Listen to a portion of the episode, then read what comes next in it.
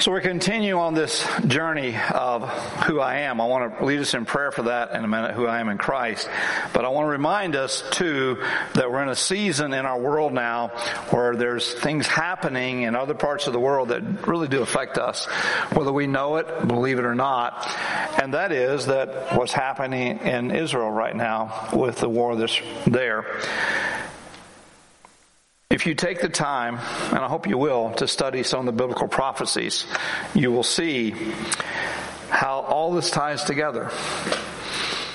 And it doesn't bring us a um, dismay or a fear, but in fact, it brings us eternal hope that our God, who has said these things will come to pass, and He did it decades ago, it's coming to pass.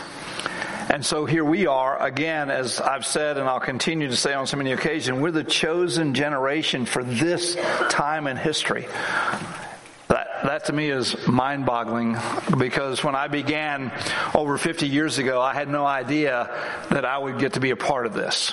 I assumed, as many, that it would be after I was gone, but here we are.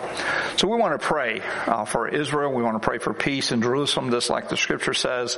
But we also want to be reminded of who we are in Christ, and that's why we can get up every day, do the things we have to do, care for our families as we should, but also honor and serve God as He calls us to do. So let's pray. Would you please, Father God, thank you, thank you, thank you that we have this incredible privilege and joy to be your kids, to be called by you, and to be who we are in you, Lord Christ, in this time in history.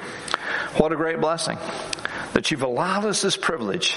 And we want to honor you. We want to glorify you. We want to acknowledge how amazing you are and how you're working in our lives every day, revealing yourself to our world, the world that there's so much darkness and we're the light.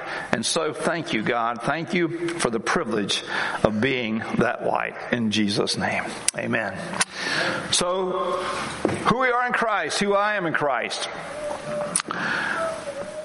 I gotta tell you, you should already figure this out by what you were handed when you came in the door. This is a setup. I'm gonna let you know. You were given a covenant card and a serving card. Now, all that could mean nothing, or it could mean something extremely important. And we get to make the choice. We're still those created by God in His image who get to have free will. And what we do with that will be up to us. But I want us to look at what the scripture says about this. And then we're going to look very specifically at the covenant cards for sure calling them to himself, that's Jesus calling his disciples, he said to them, You know that those who are recognized as rulers of the Gentiles lord it over them, and their great men exercise authority over them. So what is he doing? He's setting them up. He's reminding them that in this world that we live in, there is a hierarchy. There are those who rule, those who lead, and those who serve. And look what he says. But it's not, it's not that way with you. He said, that's not how it is in my kingdom, but whoever wishes to become great among you shall be servant, and whoever wishes to be first among you shall be slave to all. Now I know every one of us got up this morning and said, Lord, thank you so much for making me a slave. No response. Thank you, Lord, just making me a slave. Here's the opposite of that that breaks my heart because I've been in church now for all these decades. Well, who's going to serve me? How do I get served? Because that sadly is still an attitude in the church. For even the Son of Man did not come to be saved, but to serve not to come to be saved, I'm sorry, come to be served, but to serve and to give his life a ransom for many. He said, why do you think I came? You think I came so I could sit on a throne here on earth and you guys could all serve me? Now he says there's a whole different world coming down the road, but when I came as I did to be the Redeemer, I came as a servant. And let me just say very clearly to every one of us who are here, if we are in Christ, we're a servant. And I'm going to be very candid with you. I'll give some very specifics as we go. But I can say this to you as one of the leaders of this church. If you're not serving, then you're wrong. Is that simple enough? Did that, was that clear enough? Jesus said, came to serve, not to be served. I came here to minister to others, not to have them minister to me. And then it goes on in Philippians 2, which is being like Christ, Paul says, do nothing from selfishness or empty conceit. Oh my, my, my. Again, heartbreak in the church. I'm doing what I'm doing because I want to be recognized. We talked about this last week. I wasn't really popular in school, but in church I can get a position and people kind of look up to me and oh, isn't it wonderful? Well, no, it's wonderful because we're serving, because we're doing it for His glory, for His honor, and for His praise. Not because of what I'm going to get out of it. Now don't misunderstand me, because it sounds like I'm signing you up for something that's brutal and terrible and awful, but it isn't. It is amazing, wonderful, and spectacular and awesome. Do nothing from selfishness or empty conceit, but with humility of mind regard one another as more important than yourselves. Do not merely look out for your own personal interests, but also for the interests of others. How you doing? It's a it's an inventory sheet. How you doing? It's a biblical inventory sheet. How are you doing? I'm addressing this to those of us who are in the room who know Jesus Christ as our personal Savior. How are you doing?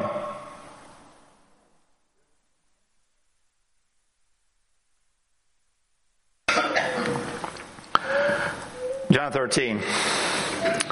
It's a long passage. This is only the reference. Jesus Christ knows that he is going to be arrested. He knows he's going to be tried. He knows he's going to be crucified. And so he's prepping his disciples on the night before. And in John 13, it says, when they all gathered together in the upper room, he got up after they had gotten settled in. He takes a towel, wraps it around his waist, and goes around and washes their feet. Wonder why he does that. Well, he does it. Peter has a little dispute with him. You ain't washing my feet. Jesus said, Well, Peter, if I don't wash your feet, you ain't got nothing in me. And Peter said, Oh, in that, in that case, give me a bath. Peter had the tendency to kind of overreact at times, it would seem. But when he gets done, he says this I've demonstrated to you what you're supposed to do. When all this takes place, there's more coming down the road. I can't give it to you all now, but it's coming. Things are going to change. It's going to be dramatic. It's going to be something amazing. But at the same time, you're not ready for all that. But I have, I have given to you the example, wash one another's feet. That means serve one another. Take care of one another. See, what was supposed to happen when they came in the upper room, they were supposed to have someone there who's going to wash their feet because they walked on dusty roads with sandals. How many of you ever been to the beach with sandals on? Or flops or whatever? You get grit between your toes, right? And this, the idea was that as they came in, so they could enjoy the fellowship and the meal better, somebody would take the time to clean their feet and get rid of the grit between their toes. When we were kids growing up, we it toe jam, but that's another story. so that they could enjoy the meal and the, and the fellowship. He says, I've done it. Now you do it. He is saying to us today, I've done it. Now you do it. So all that said about servant, and I want to preface this is the covenant card. You have one in your hand. I'm going to take each section, walk through it. I'm not going to take a lot of time. You're capable of reading and believing God to reveal to you. But I want to make this important point. In the book of Acts, chapter 6, there's a dispute that comes up with the different members of the church there in Jerusalem. And there is a belief, a feeling that certain um, participants of the church, or not members because that's not the right word, but those who were involved in the church were being neglected. And so the disciples prayed and asked God for his answer, which is what's supposed to happen in church life. Ask God for his answer. And here's what they said Select from among you seven men who have a good reputation and who are filled with the Holy Spirit. Filled means to be controlled by the Holy Spirit. Seven guys like that. Now, maybe I'm wrong, but is it possible that not everybody was as they should have been? And maybe that's why we have difficulty today as we sometimes do. What was their responsibility?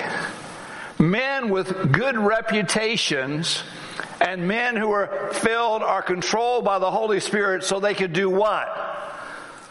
Serve the tables.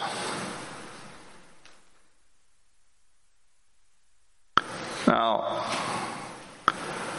you're telling me, Jesus, or the disciples in this case, you're telling me for somebody to hand out some beans and bread and some rice, they got to be filled with the Holy Spirit? Amen. And the answer is yes. Because if not, we may go back to the previous scripture where we're doing it for the wrong reason and the wrong motivation. We're doing it because it's, I'm getting recognized. I'm getting revealed. Go back in history. Brian was talking about the church, our church back in the 90s. Back then, we would elect deacons. And I began to observe how this was going. And here's what I realized. Every time we would have a deacon election, guess who got elected? The ushers. Because those were the guys that got seen doing something. There wasn't anything wrong with that. It was just, I noticed, wait a minute. Every time we have a deacon election, it's always the ushers who get elected. So if you want to be a deacon, just sign up to be an usher and you're, you know, you get in. Free ticket. Back to why do we do all this? And why is it important to be controlled by the Holy Spirit? Because if not, we will be doing it for the wrong reason. That is, we want everybody. In fact, I'm going to be very candid with you as we go through this that every person here, no matter who you are, you're supposed to be serving. It's that simple. As far as I'm concerned, biblically, I think I can stand on that throughout the scripture, particularly the ones I gave you previously. But then we come to this covenant. And you have a covenant card. And so years ago, I can't even tell you how many years ago, we said, wait a minute, church membership is really not a biblical process. Because church membership, when I came to Second Baptist Church in 1980, we had about 80 people in attendance. And we had 500 some people on our church membership roll. Even the FBI couldn't find those people.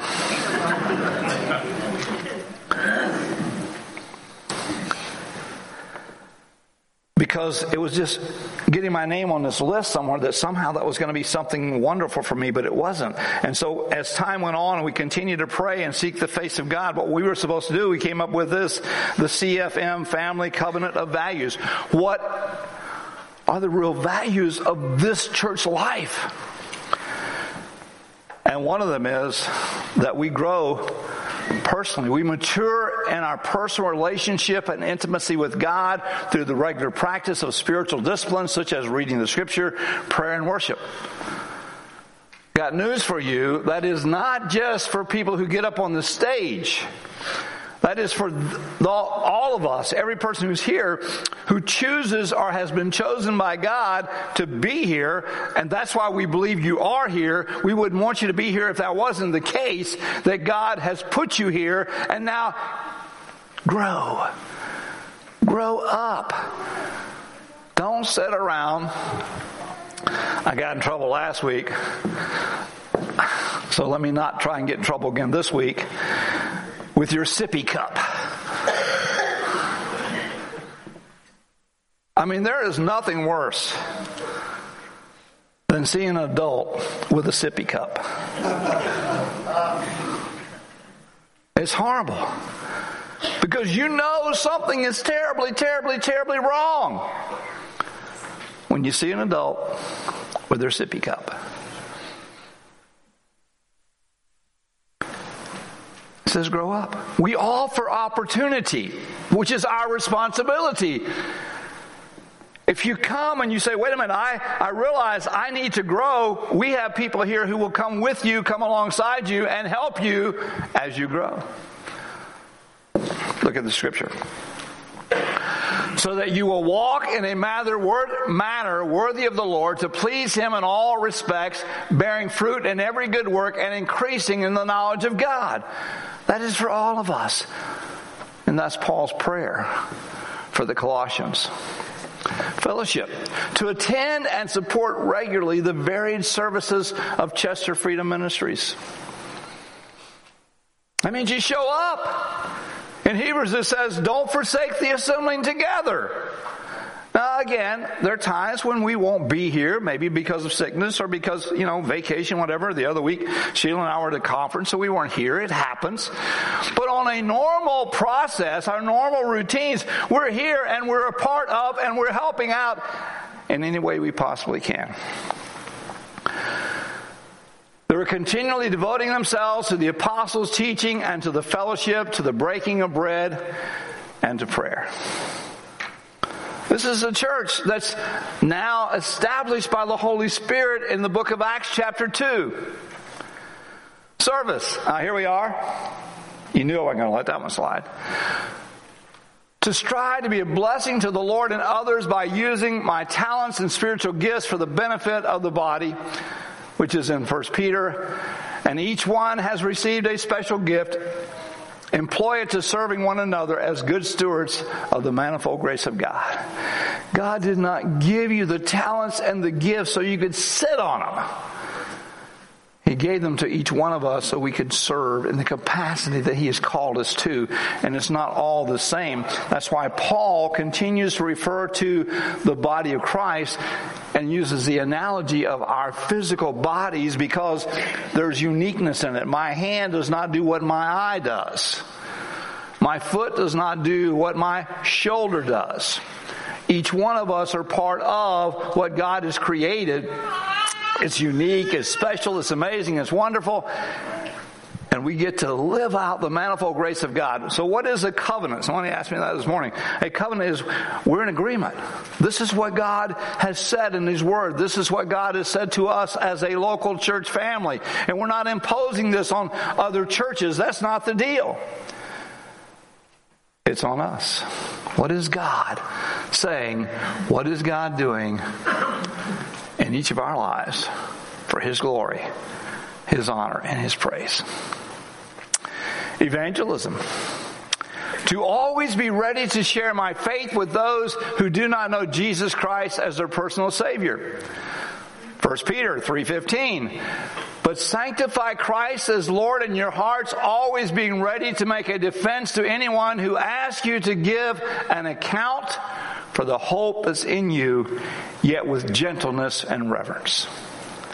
Now, I am not one gifted with evangelism, but I am also not excused from sharing the reality of Christ with anyone that God allows me to do so. I stand in awe of those who are gifted in evangelism. as they are used by God supernaturally to share the reality of someone and how that person can, it's like you see the light come on. It's amazing. That aha moment, and they realize, oh, wait a minute, this is who Jesus is. This is who Jesus says he is. This is what he has done. And guess what? He's done it for me. I've had that privilege, I've had that joy, but again, always being ready to give an answer for every person. Because if we're living the life in the power of the Holy Spirit as we should, they're going to say, So why is it you're going through what you're going through and you're doing it as you are? I don't get it. You're not depressed, you're not despondent, you're not. Why? You're not discouraged. Why? Because of Christ who is my Christ, who lives in my life in the person of the Holy Spirit. And that's why my life is different. And that's why His light is shining through me to those that I encounter as I walk through life. Prayer. Be a person of consistent prayers for my fellow members, leaders, and for the vision of Chester Freedom Ministries. Prayer is the key to us, folks. You may or may not know that. You may or may not even be involved in prayer, but I'm telling you before God, the reason this church has done as it has done, and yes, we're not the mega church, that's not the point, but we have been very successful in ministering to, reaching people, helping people, providing for their needs in ways that I think and believe sincerely have been supernatural because we have people here who pray. Colossians 1 9. For this reason also, since the day we heard of it, we have not ceased, ceased to pray for you and to ask that you may be filled with the knowledge of His will and all spiritual wisdom and understanding. It's, it's just, it, it seems, so, when you see it like this, for me, it's just like, it's so doggone simple. Why have we made it so doggone hard? When there's no reason for that. Financial stewardship and support. Just like I believe everybody who's here should be serving in some capacity, I'm sorry. No, I'm not sorry. Let me say to you without sorrow, you should also be giving. You say, well, I can't give what they give because I don't have what. Nobody's asked you to do that. What we've asked you to do is ask God what you, He wants you to do and then do that. That works. And by the way, just so you know, He never said nothing. I prayed. He just said nothing. No, He didn't. You're listening to your, somebody else and ain't him.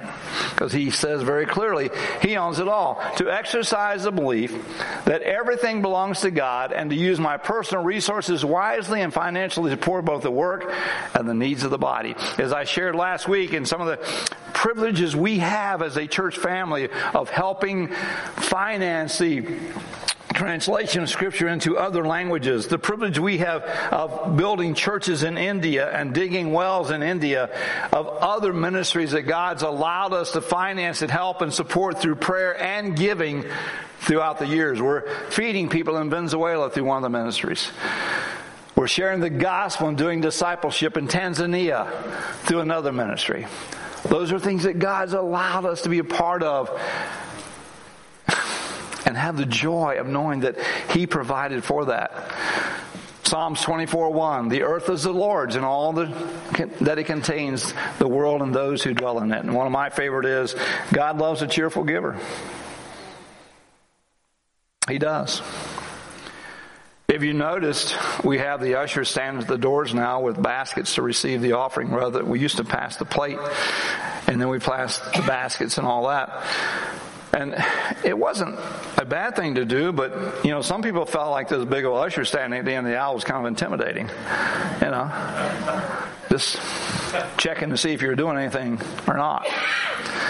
Besides making change in the plate. We had that happen one time.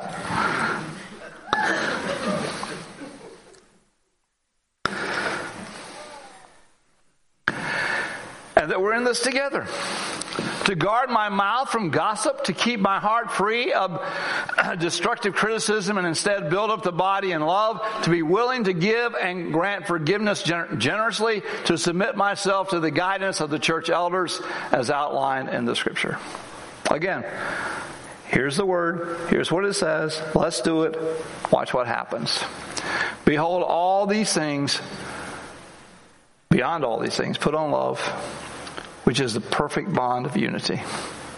Put on love. What kind of love are we talking about here? Agape love, God love, that only comes because we are filled, controlled by the Holy Spirit, because His fruit is love, joy, peace, patience, kindness, gentleness, goodness, faithfulness, and self control. That's how it works. Was that hard? Was that hard? Okay, just check it. So, you have in your possession a serve card. As I have said very clearly, everybody here serves. But I've got to tell you about a complaint that I get from some of our staff. And here's what they, their complaint is. Well, you get up and preach about this and tell people they're supposed to do it, and they sign up, but they don't show up.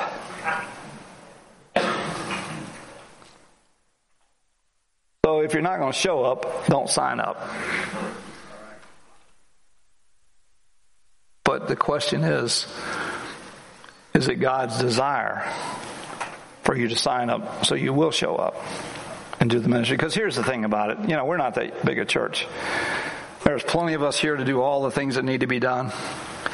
And we can do all the things that need to be done without a big strain being put on a few people. However, it, the tendency is, and the, the, the um, I don't want to say it, the model that has been accepted throughout all the years that I've been involved in church is you have 20% of the people doing 80% of the work.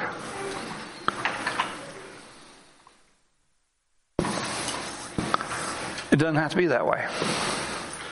When you have 100% of the people doing 100% of the work. And then you look at ministries like our children's ministry that requires more manpower than most of the things we do, other than those events that we plan throughout the year on a regular basis. And if everybody signs up to do their part, the rotation gets so far out, we almost have to retrain you by the time you come back around to serve. And that's just one area. But that seems to be the one. And, and I get it. I, I do. Because um, I, you have to, you guys, some of you haven't been around as long as Brian and others that I'm looking out at, the Jimmy and Linda Dodds and Terry and Sarah and a few others.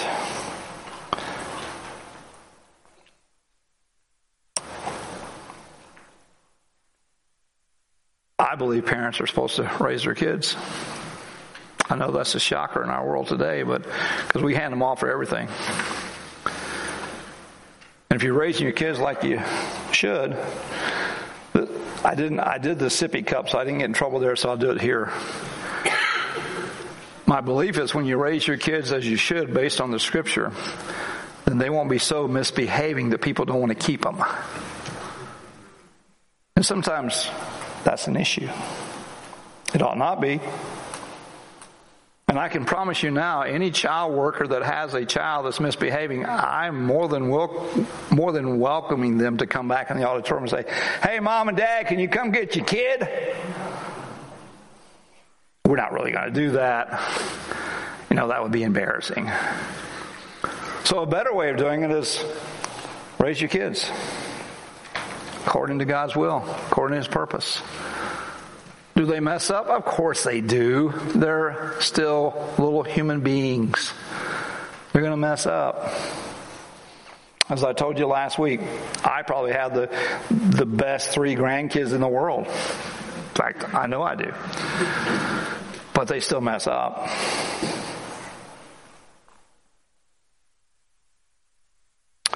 So before you leave, if God wants you to, and you're going to have to decide this because we're this is not arm twisting time. This is revelation time. If God wants you to, you you fill this out, sign it, and give it to the ushers as you leave. If not, then within the next two weeks, having spent time in prayer, determine what God wants you to do in serving this local body because He's chosen you to be here as a part of this local body. Would you stand with me, please?